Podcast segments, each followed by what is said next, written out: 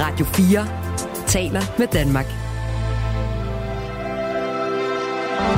Velkommen til Mellemlinjerne. Din vært er Karoline Kær Hansen.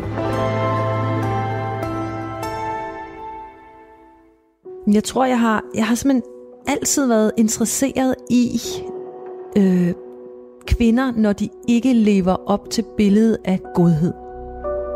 Camilla Stockmann er aktuel med bogen Når du strammer garnet. En journalistisk bog om barnedrab.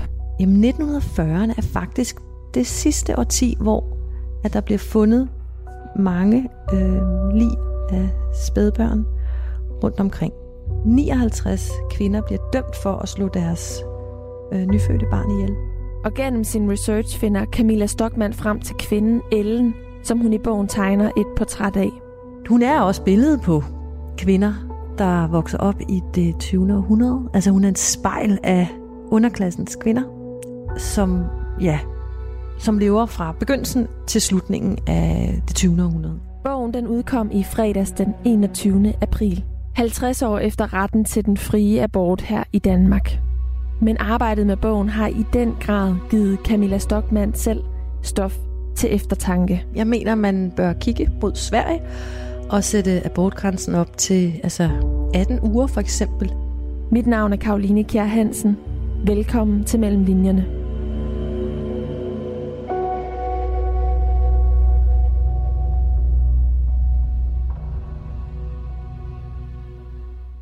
Camilla Stockmann, hvor mange års researcharbejde ligger der mellem linjerne i din nye bog, Når du strammer garnet? Jamen, små fem år on and off, vil jeg sige. Øhm, den er blevet til løbende, og så øh, har jeg arbejdet på politikken indimellem. Det er jo der, hvor jeg arbejder til daglig. Men den er ligesom, den er ligesom jeg har bragt den med mig undervejs, øh, og har ikke helt kunne slippe det arbejde.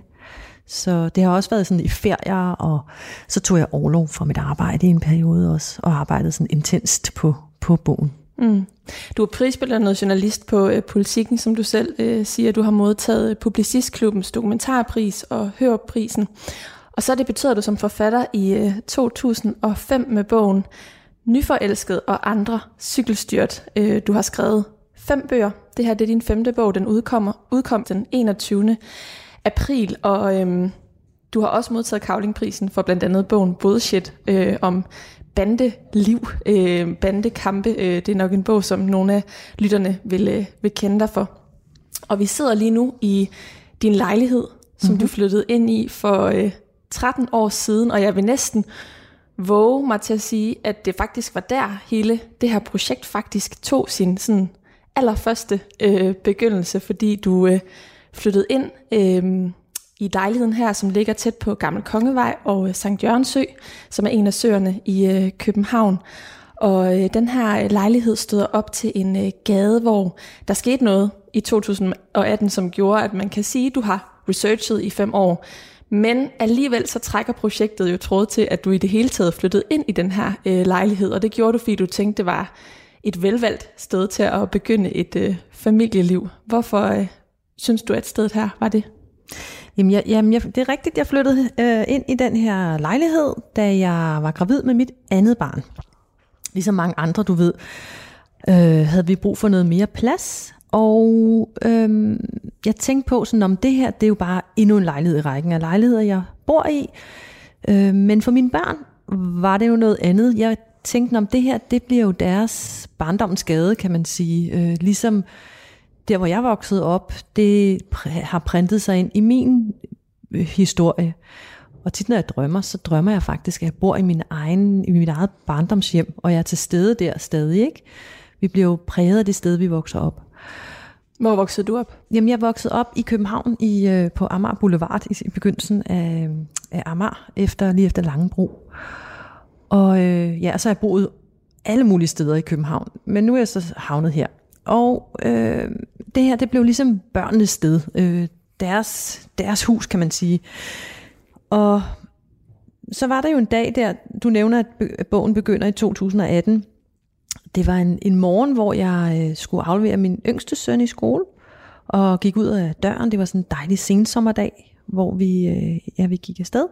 Og, og der mødte vi så min, øh, vores overbo, og hans søn, der også var på vej i skole. Og overboen han sagde, øh, om, og vi havde hørt, at der var blevet fundet en lille æske med et, øh, et dødt spædbarn på, øh, altså på et loft, og så pegede han op på den bygning lige her ved siden af. Og det havde jeg ikke hørt noget om. Det havde været i nyhederne dagen før. Men da jeg så kom ind på mit arbejde, så begyndte jeg ligesom at researche i, hvad det gik ud på, og skrev nogle artikler om det. Og det var øh, første gang, jeg begyndte at beskæftige mig med historien her i mit kvarter øh, ved Sankt Jørgens Ja, fordi når du strammer garnet af øh, en historie om kvarteret, som mm-hmm. du siger, fordi du finder sidenhen ud af, at der er blevet fundet flere barnelig øh, i området. Øh, men det er jo også en historie om barnedrab i det hele taget, særligt i begyndelsen af øh, det 20. Øh, århundrede. Øh, hvad er det ved den her situation, eller den her øh, morgen, hvor du hører om det første barnelig, øh, der gør, at du bliver draget til det her øh, fænomen, og bliver optaget af det? Mm. Altså jeg har altid været, øh, jeg har arbejdet med historie tidligere, øh, og jeg, øh, jeg, interesser, jeg har altid interesseret mig for ligesom steders historie, kan man sige. Men her var det jo så mit eget kvarter, der pludselig begyndte at øh, give sig til kende med nogle, med nogle historier, der lå, det her, det her øh, lille skelet, der lå i æsken, det, var, det blev af kriminalpolitiet øh, tidsfæstet til omkring øh, 1940'erne. Så det er der, vi er tilbage, altså i under besættelsen, kan man sige. Og det er der jo skrevet rigtig mange bøger om, altså 2. verdenskrig og militærhistorie, det har jeg faktisk også beskæftiget med tidligere. Men det her var pludselig et, et andet aspekt af historien. Det her var jo kvindehistorie. Og egentlig så, jamen, så arbejdede jeg med det, skrev nogle artikler om det til politikken, med, og min overbos, øh, som, altså kvinden, hun lavede en dokumentarserie til Danmarks Radio, som handlede om det her første, eller det her barnedrab, og det blev fortalt igennem en, en gammel dame, øh, fru Stær. Måske har mange af lytterne set den udsendelse. Det var en meget øh, altså, set øh, dokumentarserie på DR. Jeg tænkte så, at jeg ikke skulle gøre mere ved det overhovedet, fordi nu var der jo lavet den her dokumentarserie. Historien var fortalt? Den var fortalt simpelthen. Øhm, og det var fint. Det var, en, det var en spændende serie. Men så modtog jeg en e-mail fra en læser, der havde læst mine artikler i politikken. Og han medsendte en lille avisartikel fra 1941, og der stod, at man havde fundet livet af et, et øh, nyfødt barn på et skab på Prinsesse Maries Allé, den samme vej, bare altså en opgang længere væk. Og der åbnede historien sig for mig igen, og, jeg, og det blev ligesom indgang, indgangsdøren til mit arbejde med bogen, og det der gjorde, at jeg faktisk ikke kunne slippe det igen. Jeg kunne se, at der var en større historie, og det ikke var sådan en enkeltstående tilfælde, men at jeg øh, var nødt til at dykke ned i den, den, altså, den periode i, i kvindehistorien. Mm. Og hvad der kendetegner den periode? Jamen 1940'erne er faktisk det sidste årti, hvor at der bliver fundet mange øh, lig af spædbørn rundt omkring. 59 kvinder bliver dømt for at slå deres øh, nyfødte barn ihjel. Halvdelen af de barnelig, der bliver fundet, øh, altså i halvdelen af de sager, finder man ikke kvinderne. Det vil sige, at der er mange flere, der er gået videre igennem livet med den her hemmelighed. Og det tænkte jeg jo på, altså hvordan har det været? Altså hvordan er det, at, hvordan kan det være for det første, at der i det årti, det er jo ikke så lang tid siden, det er min bedste mødres ungdom. Hvordan kan det være, at der var så mange øh, sager, at 59 kvinder blev dømt for det her? Og hvordan hænger det sammen med den måde, vi i dag lever på, hvor vi jo har selvbestemmelse over vores egen krop, og tager det for givet på en helt anden måde, end kvinder, unge kvinder kunne gøre dengang. Nu blander min hund så lidt. Det er bare øhm. hyggeligt. Vi sidder som sagt hjemme hos dig, hvor, øh, hvor historien øh, tog sin helt allerførste øh, begyndelse, ja. øhm, og hunden er så kommet til ja. sidenhen. Ja. men, men, ja, men Camilla, jeg synes, det er fascinerende, at du, du bliver så grebet af det her fænomen, øh, barnedrab, som i sig selv jo er helt vildt makabert, men også fordi det er jo noget, der har været meget præsent i 40'erne i lige præcis det område, som du bor i. Du kunne jo også have følt trang til at øh, holde det ud i strakt arm og fjerne fokus, fordi det simpelthen er for makabert, og noget, der kommer øh, for tæt på os. Et hjem, hvor dine egne børn netop øh, er vokset øh, op. Hvorfor er det, du bliver ved med at grave i de her sager og det her øh, fænomen barnedrab? Jeg tror, jeg har, jeg har simpelthen altid været interesseret i øh, kvinder, når de ikke lever op til billedet af godhed. Altså, når de simpelthen ikke lever op til idealforestillingen af, hvad det vil sige at være en god kvinde. Det har jeg arbejdet med på forskellige måder. Altså i bogen øh, Bullshit om øh, den, altså bandekrigen mellem Hells Angels og Bullshit, der fokuserede jeg meget på kvinderne. Altså de her hardcore gangster kvinder, som var øh, søde hestepiger på Amager, da de voksede op med rottehaler, men som så som unge pludselig blev voldsparate, altså nogle af landets farligste kriminelle, og som så sidenhen er blevet som bedstemødre. Altså, hvordan har den rejse været? Hvorfor blev de voldsparate? Hvad var det, der skubbede dem ud i det her, den, det her hårde kriminelle miljø? I mine tidligere bøger, øh, du nævnte en af dem, men også øh, Nyforelskelse, nej undskyld, øh, Michael Laudrups tænder, som er den, der øh, jeg skrev sammen med Majse Nord i, jeg tror det var 2005 eller sådan noget. Der i virkeligheden diskuterede vi også, øh, altså det her med ikke at kunne leve op til det rigtige billede af at være en perfekt mor, eller være en perfekt ung ansat på en arbejdsplads. Eller, altså, jeg tror bare altid, jeg har været fascineret af, hvad, hvad, altså, hvad det betyder, når man falder ved siden af. De har, du, kvinder, har du selv følt, du er faldet ved siden af?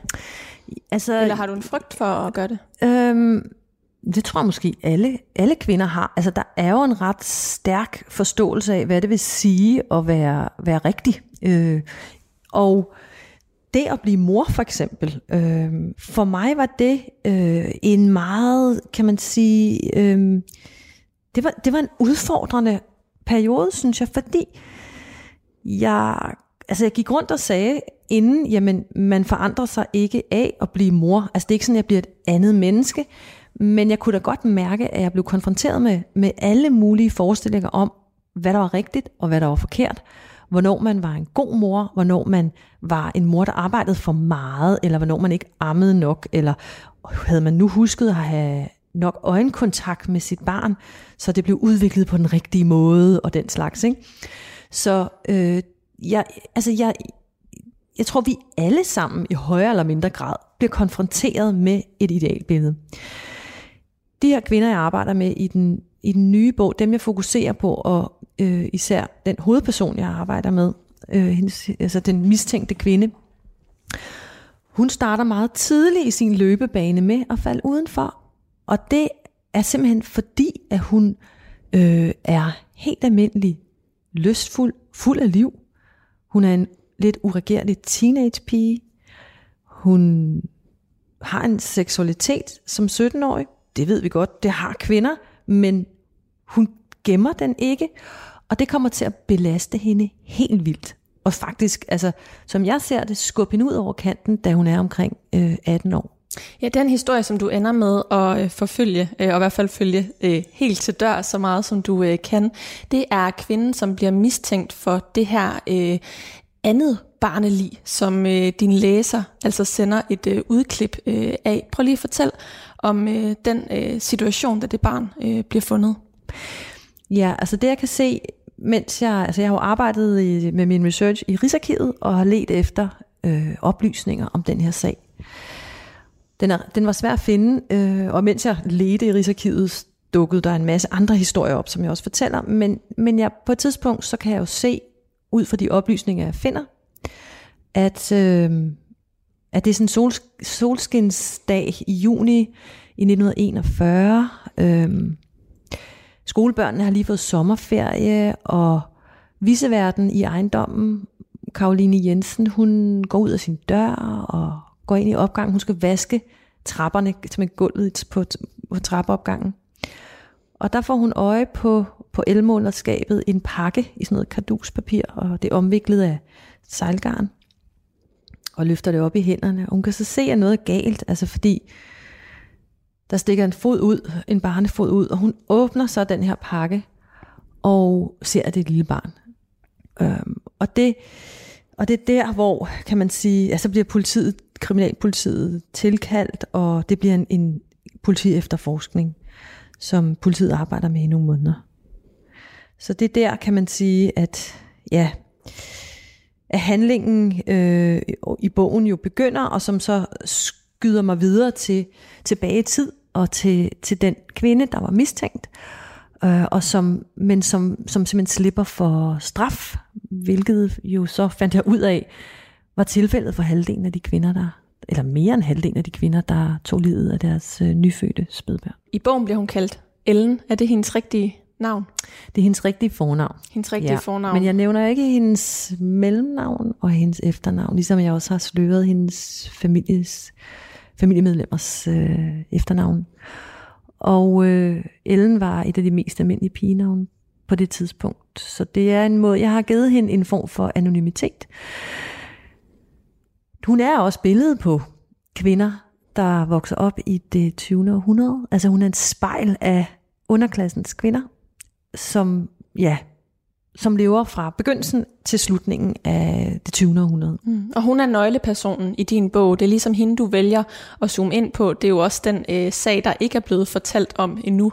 Altså livet, som, øh, som bliver fundet september 2018, og som du hører om øh, lidt efter øh, Danmarks øh, befolkning har hørt om den øh, aften før. Der, øh, den sag bliver jo opklaret, eller den vælger DR at fortælle. Øh, så, så det her bliver din øh, historie, og Ellen er en meget... Øh, ja, hun, hun er meget fremtrædende i bogen, mm. og det er mm. klart også den historie, som jeg hæftede mig ved, da jeg øh, læste den. Men relativt tidligt i processen, der er du jo ved at løbe hovedet mod døren, fordi at du tror, hun hedder Elin. Ja. Prøv lige at fortælle om øh, den situation, altså hvordan du kommer videre derfra. Ja, det er fordi, jeg sidder i Rigsarkivet og researcher i nogle gamle politiprotokoller. Og de er skrevet med håndskrift.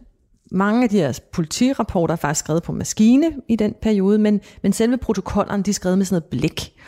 Og, øhm, og det er altså notatet om hende er meget småt, og jeg fotograferer det og ligesom tager det med hjem, men jeg, jeg tror simpelthen, hun hedder Elin på det tidspunkt. Det er for øvrigt også et navn, som der er mange, der hedder i, i perioden. Og jeg kan simpelthen ikke finde noget om hende. Altså, jeg researcher, researcher, men hun findes ikke i arkiverne. Men det er jo så ikke så mærkeligt. Det er først, når jeg, på et tidspunkt, jeg sidder i min sofa en aften, og så finder jeg de der billeder, jeg, billeder, jeg har taget på min telefon af protokollen i Rigsarkivet, og så zoomer jeg ind, og så pludselig, det er nærmest ligesom sådan et fixerbillede, så viser hendes navn sig for mig. Og så kan jeg se, der står Ellen. Og da jeg så går i gang med at researche på hende, jamen så åbner historien sig. Og hvad er det for en historie, du tror, du skal støde på i første omgang? Jamen det ved jeg jo ikke. Altså jeg, øh, jeg har en forestilling om, at hun nok er en, øh, en kvinde fra underklassen, fordi langt størstedelen af de kvinder, der bliver dømt for de her, den, her type, øh, den her type forbrydelse, er kvinder som er fra underklassen. Mange af dem er tjenestepiger, og har simpelthen ikke mulighed for at opfostre et barn. En graviditet og en barnefødsel vil være altså et skub ud over afgrunden. Møderhjælpen findes på det her tidspunkt, men den hjælp, der er at finde, er bare ikke særlig stor. Og øh, altså, så det, det, det regner jeg med, altså, og det viser sig også at, være rigtigt. Altså jeg bliver bragt til Horsens, hvor Ellen vokser op i barakkerne, som er sådan noget slumbyggeri, eller sådan noget byggeri, man opfører hurtigt fra Horsens Kommunes side øh, i, omkring 1919, fordi at der simpelthen er så mange børnefamilier, der ikke har noget sted at bo. Altså de bor simpelthen på skoler og den slags steder, hvor de bliver indkvarteret. Og så laver man det her nødtøftige byggeri. Det skal egentlig kun stå i seks år og så skal det rives ned igen. Det er planen, men det ender med at stå indtil 1970'erne. Øh, og det er ikke rigtig egnet til børnefamilier. Øh, det der Ellen vokser op, og det går egentlig meget godt i begyndelsen, fordi hendes far har en, øh, en bil. Han er chauffør. Og det, det er jo øh, faktisk et super godt kort at have på hånden i den, på den tid.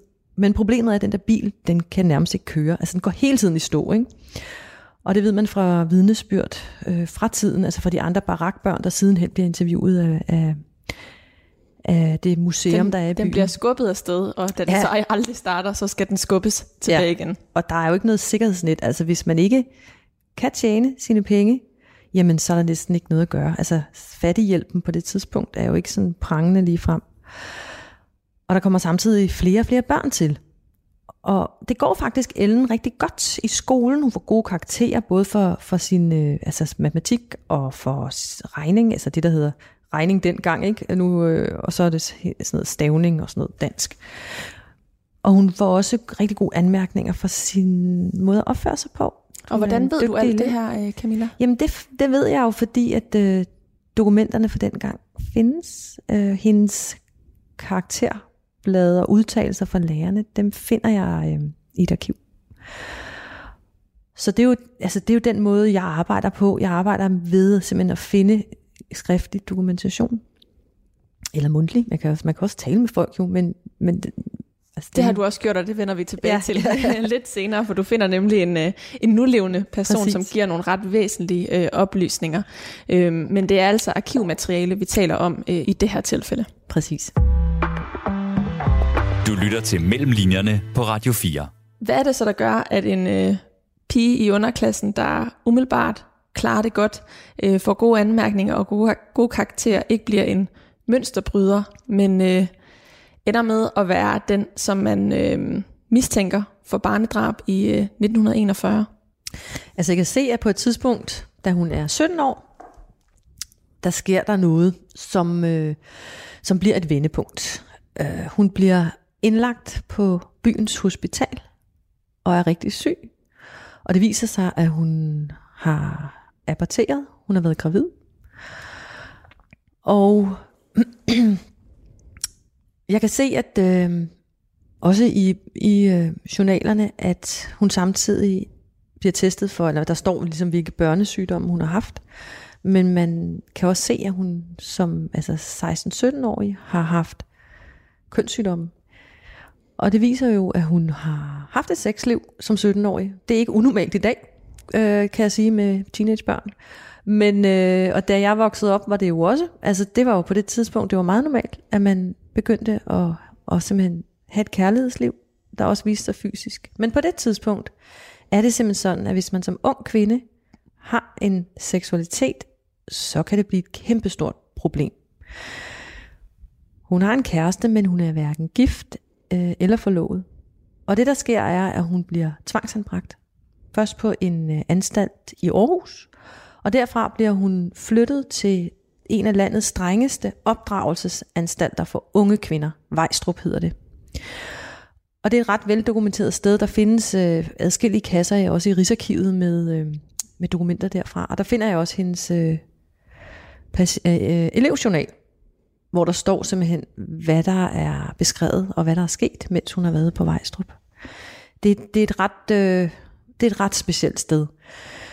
Der bor, øh, man samler simpelthen de øh, unge kvinder fra landet, piger, og, piger ned til 13 år, og kvinder, øh, unge kvinder, jeg tror det er op til 21, som man mener virkelig skal genopdrages. Og det bliver de med hård hånd. De arbejder fra morgen til aften, og hvis de ikke opfører sig ordentligt, og det vil sige, de skal, altså, der er en meget smal sti at træde på, så bliver de låst inde i kælderen. Der er et, øh, en celle simpelthen, hvor kvinderne eller pigerne kan spændes fast og være der i, ja, Ellen er der i syv dage ad gangen øh, de to gange, hvor hun bliver øh, låst inde.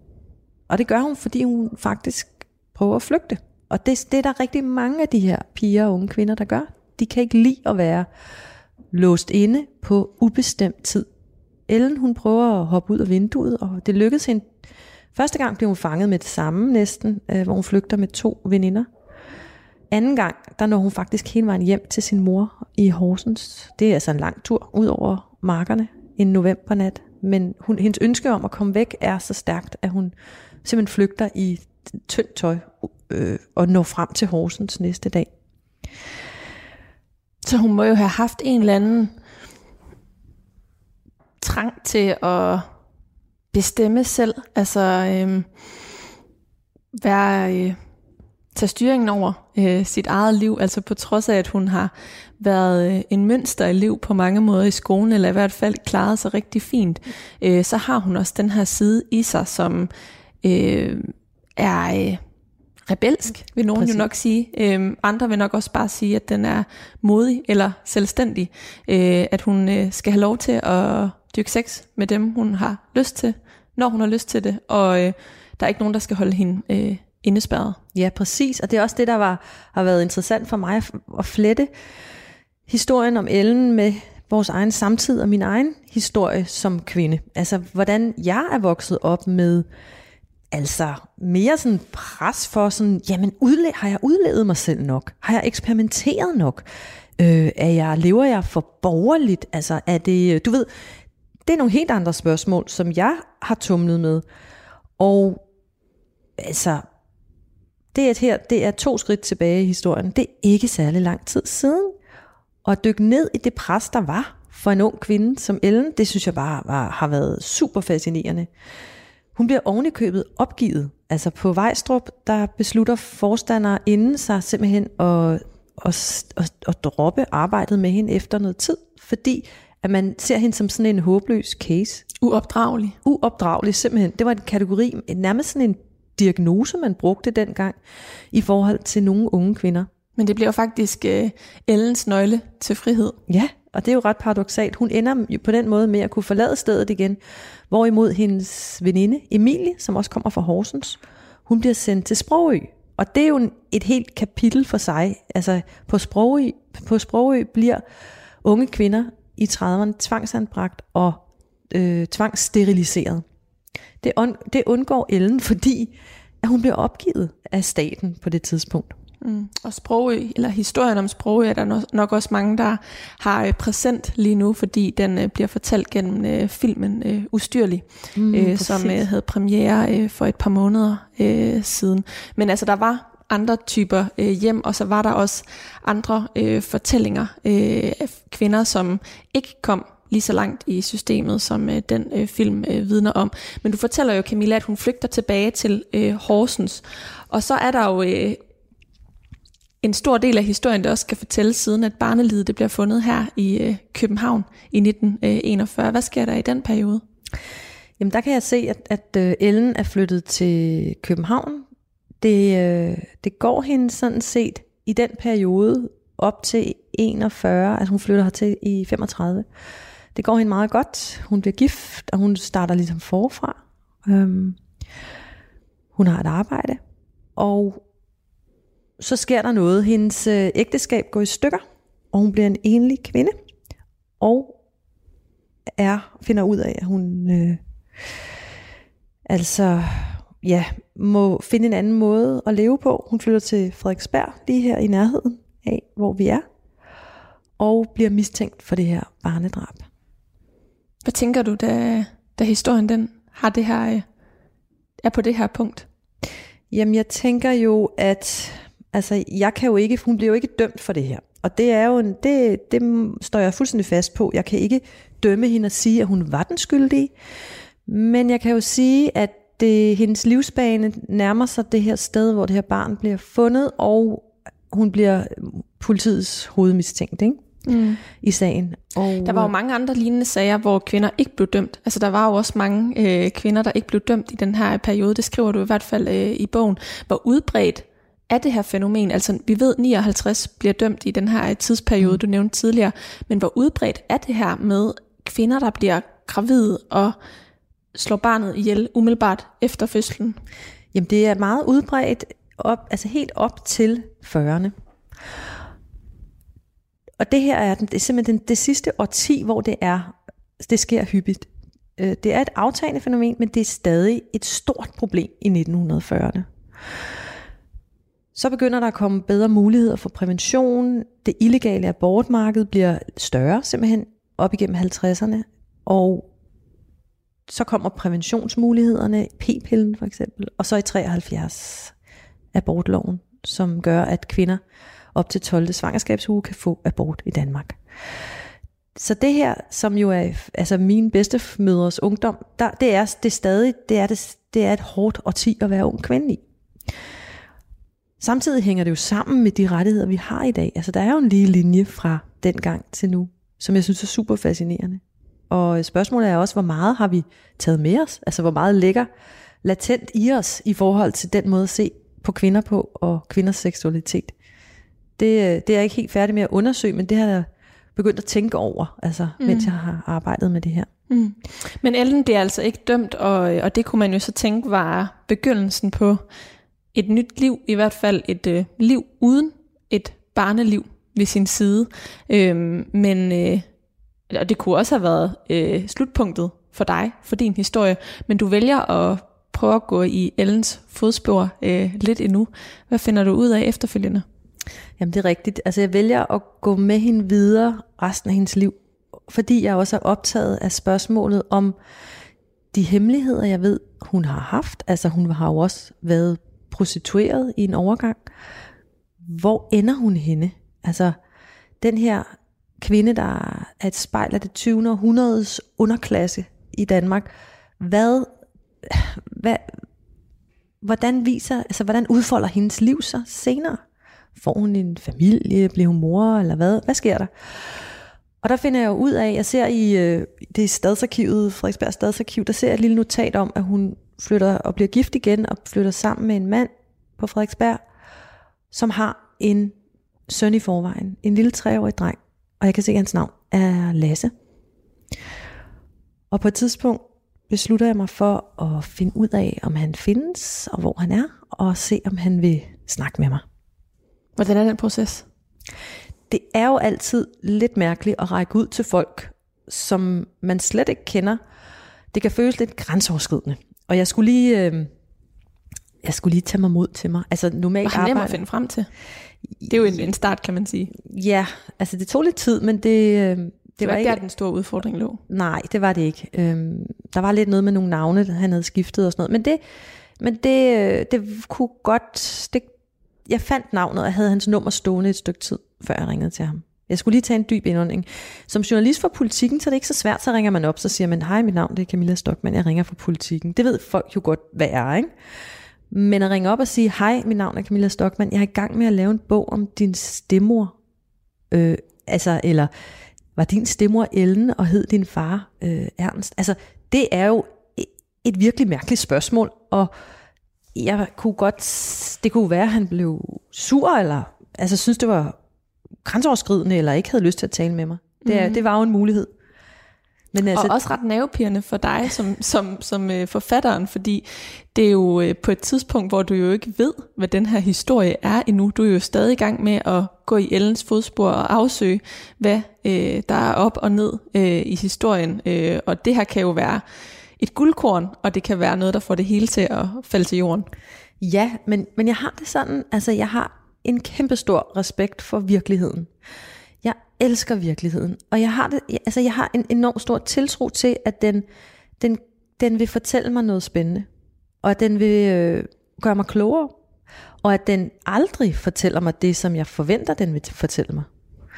Så jeg har i den her proces med bogen, har jeg prøvet bare at læne mig ind i den, og se, hvor den bragte mig hen. Og det er også derfor, jeg ikke bruger fiktion i bogen. Jeg vil lade virkeligheden tale til mig, og så blive den historie, der nu engang er. Og så ringer du altså til øh, Lasse for at finde ud af, hvad historien er. Mm. Og det kan være, at han vil give dig den, eller ej. Øhm, hvad svarer han, da du ringer? Jamen, han, han siger, at han er den Lasse, som jeg leder efter. Og så gradvist, lidt efter lidt, så taler vi sammen, og jeg fortæller, hvad jeg har fundet ud af. Han ved nærmest intet om Ellens, altså hans stemors forhistorie. Hun var meget hemmelighedsfuld. Han vidste, at hun havde været gift før. Og det var sådan set det. Han siger også, at det er hans forståelse, at hans far heller ikke vidste mere om hende. Hun var hemmelighedsfuld og var et, et menneske, som var svær at forstå og svær at leve sammen med. Hvordan var det at mødes med Lasse? Jamen, det var jo en gave. Altså, jeg altså jeg er altid meget taknemmelig, når folk vil tale med mig som øh, journalist eller forfatter. Men det var også et meget særligt møde. Altså, jeg kan virkelig godt lide ham, og han har en følsomhed i sit sprog, som er meget fint. Han er en, en mand i midten af 70'erne nu, men var meget generøs og viste mig også, overragt mig de familiealbum, som, som familien havde. Og der var det altså helt specielt, at hans far Ernst havde dokumenteret simpelthen familielivet på en måde, hvor man tænkte, at han nærmest var sådan doku- dokumentarist. De fleste, altså i mit familiealbum, der er det meget sådan noget med konfirmationer og fødselsdage og sådan noget, når folk har deres pæne tøj på, ikke? øh, som intet har med hverdagen at gøre. Men Lasses far, han havde simpelthen fotograferet familiens liv i hverdagen. Altså urette senge, mm, aftensmåltiden, når de havde spist med de beskidte tallerkener, der stod på bordet, og Ellen med ulet hår, og stod, der stod og lavede mad i køkkenet og blev overrasket, mens han fotograferede. Og Lasse, der sidder og laver lektier eller leger med sit hamster. Det, det var vist et marsvin, men, men du ved, helt almindelig hverdagsliv. Og det gav mig ligesom en, et indblik i den periode i hendes liv. Du lytter til Mellemlinjerne på Radio 4. Camilla Stockmann, vi har jo talt en del om El nu, og øhm, Lasse er dit sidste spor på vejen. Du har været i Horsens, du har været på Fyn, du har været i arkiver i øh, mange forskellige dele af, øh, af landet. Øh, men Lasse er altså den sidste, den sidste brik, der får puslespillet til at blive helt. Hvad er det, du står tilbage med? Hvad er det for et billede, du står tilbage med af, af Ellen? Altså ikke de her fotografier, men altså din aftegning af hende. Giver det mening for dig? Hvem var hun? Hvorfor gjorde hun det her med øh, at dræbe et barn, hun lige havde født i 1941? Jamen, jeg kan sige, at jeg står tilbage med et øh, billede af Ellen, men jeg står også tilbage med et billede af kvinder i det øh, 20. århundrede. Jeg står tilbage med en større forståelse af også mine oldemødre, mine bedstemødre, og måske også den hårde kant, nogle af dem havde. Deres øh, lidt uromantiske forhold til livet nogle gange. Deres lidt øh, usentimentale forhold til det at have børn. Og, øh, og, ja, og jeg vil sige, Ellen hun er ikke nogen held for mig. Hun er en helt almindelig kvinde, men jeg kan se hende i hendes menneskelighed. Og det er for mig nok. Altså det at forstå mennesker, mennesker det at forstå mennesker i deres menneskelighed, og se dem på den måde, det, øh, det er for mig øh, berigende. Mm. Ja, fordi for mig som læser, så, så står jeg egentlig tilbage med, at din rejse efter Ellen har været forsøget på at forstå, hvorfor eller hvordan hun kunne gøre noget så umenneskeligt, som det jo umiddelbart er, at slå et nyfødt barn ihjel. Men du ser simpelthen hendes menneskelighed fortæller du? Ja, altså jeg tror ikke, at danske kvinder i 1940'erne var mere onde, end vi er nu. Jeg tror, at vi har nogle privilegier nu, som gør, at vi kan udleve os selv på andre måder. Vi har en større grad af ligestilling, hvilket gør, at, at vægten er både på manden og kvinden i højere grad. Ikke i 100, altså ikke 50-50 selvfølgelig, men det har frisat os, og det har gjort det muligt at udleve en form for godhed, som andre ikke har haft mulighed for i tidligere generationer. Og når man ser på rettigheder, de rettigheder vi har i dag, så tror jeg bare også, at det er ekstremt vigtigt at forstå, hvordan det var to skridt tilbage i Danmarks historien. For hvis vi ikke forstår, hvordan det var, så kan vi ikke holde liv i de rettigheder, vi har. Og vi kan ikke øhm, kan man sige, puste nyt liv ind i dem. Og det, det tror jeg, vi skal. Vi skal kunne gå rundt om dem og forstå dem og, og dyrke dem.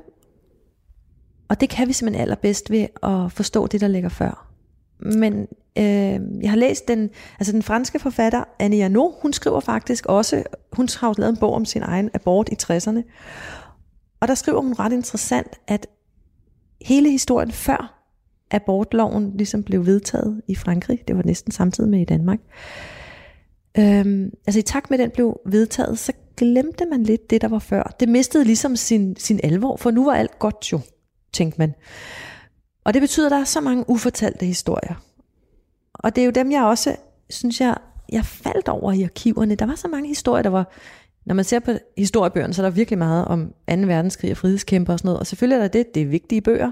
Men kvindehistorien, den har så taget baggrunden. Og jeg tror, det er nu her på 50-året for, for den frie abort i Danmark, så giver det så god mening at gå tilbage og kigge på, hvordan det i virkeligheden var i årtierne før. Mm. Og måske, altså, der er meget, der har ændret sig, men måske er der også noget, der ikke har ændret sig. Vi kan i hvert fald se, at der stadig er kvinder, som ikke tager deres børn til sig, lige når øh, de bliver født. I din øh, bog, der øh, skriver du om begrebet neonaticide, et fænomen, der omhandler netop kvinder, som slår deres børn øh, ihjel lige efter øh, fødslen, og til slut skriver du faktisk også om en amerikansk kvinde, som øh, ikke vil vedkende sig øh, sit barn i øh, 2018. Det er mens du skriver, eller hvornår er det helt Ja, præcis? det er 19, ja. I 2019. Øhm, er der på nogen måder noget, der, der ligesom noget menneskeligt, der hænger ved på tværs af tid? Altså, øh, fordi selvom vi i dag kan få øh, abort op til 12. uge, vi har den rettighed, den har vi haft siden 1973, øh, og man ikke bliver øh, udstødt på samme måde øh, som kvinde, hvis man har øh, sex øh, uden for ægteskabet, eller øh, før ægteskabet, øh, men også øh, hvis man er seksuelt aktiv, før øh, man bliver 18 eksempelvis, øh, så er der jo noget, der der på en eller anden måde binder os sammen med den tid. Altså vi kan se kvinder stadig gør det her øh, af, nogle, øh, af nogle forskellige årsager. Hvad lærte du om, om øh, den tid, vi står i i dag i forhold til øh, den tid dengang, hvis vi ser på sådan lidt mere den menneskelige side af kvinderne? Ja, altså grunden til, at jeg har taget den sag med fra USA i, fra 2019, hvor en ung kvinde fra New Mexico, hun er teenager, hun er 18, øh, føder i øh, sit hjem, hun bor stadig hjemme, kommer barnet i en plastikpose og smider den i, barnet i en container, det er en lille dreng. Han overlever, men hendes ønske er jo at skille sig af med barnet. Og det er et tilfælde, at det bliver fisket op af, af containerne og bliver reddet af nogle klunser. Den case tog jeg med, og den fortælling er med, fordi at mens jeg skrev bogen, blev abortretten for kvinder i USA rullet tilbage i rigtig mange stater. Og pointen med det er jo at vise, jamen mørket kan rulle tilbage ind over os. Vi har i den vestlige verden, i mange lande, retten til fri abort indtil et vist, vist tidspunkt. Men det er jo en ret, vi har, fordi der er nogen, der har kæmpet for den. Den kan vi ikke tage for givet, og det minder USA og det, der er sket i USA, også om. I Europa er der også eksempler på det. I 60'erne der tog danske kvinder til Polen for at få abort, da det ikke var lovligt i Danmark. Nu er der abortforbud i Polen. Det vil sige, at det sted, der var et fristed i 1960'erne, det land, der var et fristed i Europa, er blevet det modsatte på nogle årtier. Så det, altså, det lærte jeg med, ved at skrive den her bog. Altså fremskridtet er ikke en lige linje. Det er noget, man skal kæmpe for. Det, ja, det troede jeg faktisk, da jeg gik i gang med min bog. Jeg tænkte sådan, Nå, men nu havde, der, det var samtidig med, at Irland havde fået indført øh, fri abort ind til 12. 12. svangerskabsuge, ligesom i Danmark. Men så begyndte de her forandringer at ske rundt omkring. Og især USA, som jo er det land, vi orienterer os mod, og som vi ser som det her, øh, siden 50'erne har set som det her moderne forgangsland, når det gælder mange rettigheder. Jamen, altså, det er det jo ikke længere. Altså, det er på en anden kurs, som er super bekymrende. Mm. Men det er vel også en fortælling om, at der stadig er kvinder i dag, som kan føle sig forkerte, eller nogen, der ikke passer ind i det her perfekte billede, som du øh, begyndte med at fortælle om. Altså, der er stadig nogen, på trods af, at vi har de her friheder, øh, og vi har i langt højere grad ligestilling, så er der kvinder, som ikke passer ind i de kasser, som vi har skabt, og ikke nødvendigvis har lyst til at have et barn, som de har båret i ni måneder. Ja, og det er jo, øh, altså det er jo sådan også, er man mor, når man føder et barn? Altså, eller er man en kvinde, der har født et barn? Det spørgsmål begyndte jeg også at stille mig selv undervejs. Skal man være mor, fordi man er blevet gravid? Altså, har vi selvbestemmelse over egen krop, hvis vi ikke kan bestemme over det? Og det er jo, altså jeg mener jo, at kvinderne i højere grad skal være myndighed i forhold til deres egen krop. I Sverige har man en abortgrænse på 18 uger, Holland 22 uger, øh, England 24 uger, Island 22 uger. I Danmark har vi faktisk en ret lav abortgrænse i forhold til de lande, vi omgiver os med. Så der er også en diskussion der, som øh, etisk råd jo faktisk også har taget op nu. De kigger på, om abortgrænsen i Danmark egentlig er tidsvarende. Og det er jo et super vigtigt arbejde. Altså jeg, øh, jeg tror ikke, at man, øh, den, den unge kvinde fra USA, øh, Alexis Avila hedder hun, som jo nu står til at kunne få en kæmpe lang dom for det her, altså for drabsforsøg på sit eget barn. Spørgsmålet er, hvis hun havde haft mulighed for at bestemme selv og havde fået hjælp tidligere, kunne hun have fortsat sin uddannelse og kunne måske senere hen i livet være blevet en, en god mor for sit barn, hun havde ønsket sig. Det ved vi jo ikke, men det er bare en super ulykkelig sag, altså som minder om, at historien ikke, når vi kigger på det her fænomen, så er det altså ikke noget for gamle dage, det er noget, der kan opstå igen. Ja, og, og der er også nogle det. psykologiske mekanismer, som går i gang, altså for at vende tilbage til det her øh, fænomen neonaticide, altså at en kvinde øh, kan få sig selv til at slå det, som de fleste af os vil betragte som et barn ihjel, men som rent psykologisk faktisk kan føles som noget andet end et mm. barn, altså noget af dem selv et form for selvmord, fordi de er nødt til at skille sig af med en form for kropsdel for at kunne, kunne overleve. Prøv lige at sætte lidt flere ja. ord på, hvad det øh, rent faktisk er, der binder os kvinder, eller nogle kvinder i dag, sammen med Ellen og de andre kvinder øh, i 40'erne, sådan rent mentalt. Ja, altså jeg, jeg prøvede jo at finde, altså, løse det her mysterium ved at gå til litteraturen og billedkunsten og forskellige steder, der ligesom havde beskrevet det her øh, fænomen spædbarnsdrab. Og jeg endte hos øh, retspsykiaterne. Øh, min, min svigermor tilfældigvis psykiater, overlæge i psykiatri, og hun gav mig nogle, øh, en masse forskningsartikler, som jeg dykkede ned i, fodrede mig hver gang vi var til familiefester og sådan noget. Og det gjorde, at jeg øh, pludselig kunne få en anden indgang til det her. Forklaring inden for retspsykiatrien er, at kvinder, hvis de fornægter og fortrænger deres graviditet, så er graviditeten simpelthen en helt anderledes proces. Man kan godt fornægte, at man er gravid. Når man så går i fødsel og føder, så vil det ikke være som om, at der kommer et nyt væsen til verden, som man kan gribe. Det barn vil blive født i et koldt rum. Der, er ikke, der står ikke nogen klar til at gribe det. Der er ingen, der glæder sig til det her. I nogle og, tilfælde er det toiletkummen. Ja, det er faktisk adskillige tilfælde. Der er masser af eksempler på det her, at barnet bliver født i toiletkummen. Kvinderne vil opleve det som en trussel mod dem selv. Det er ikke et barn, der bliver født. Det er nærmest sådan en, en svulst. Det er en del af dem selv, som de må fjerne, som de er bange for. Den amerikanske teenager, vi talte om før, hun siger det faktisk i afhøringen med politiet. Hun siger, hun bliver spurgt, hvad hun var bange for, så siger hun, barnet. Altså, det er frygten for det, der kommer ud af hende, og derfor skal det væk. Da jeg læste de videnskabelige artikler, især en fra Holland, så begyndte jeg ligesom at forstå det på en anden måde. Altså det er, øh, vi, vi bruger vores graviditeter til at forberede os på den situation, hvor barnet kommer, og begynder at forestille os det. Hvem er det her lille nye væsen? Og hvad skal vi kalde det? Og køber tøj. Det er jo en hel kultur, der er skabt omkring det at skulle blive mor og far og forældre i dag.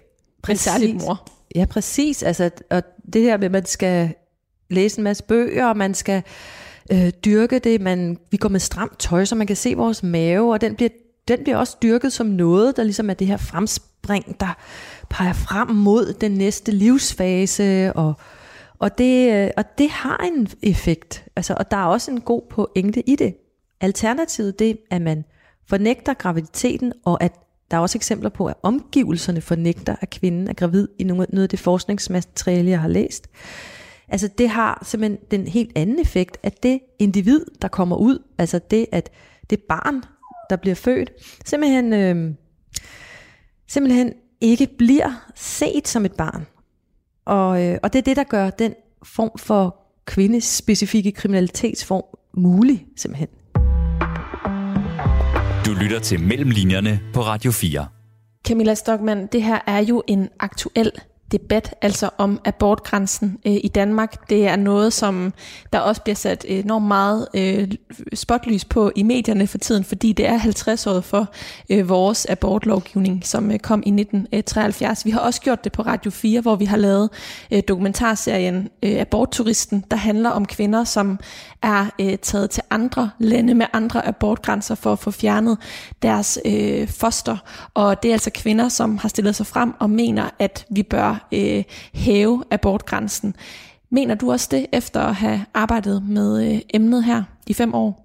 Ja, jeg mener, man bør kigge mod Sverige og sætte abortgrænsen op til altså 18 uger for eksempel. Sagen er, at vi i Danmark har mulighed for senaborter.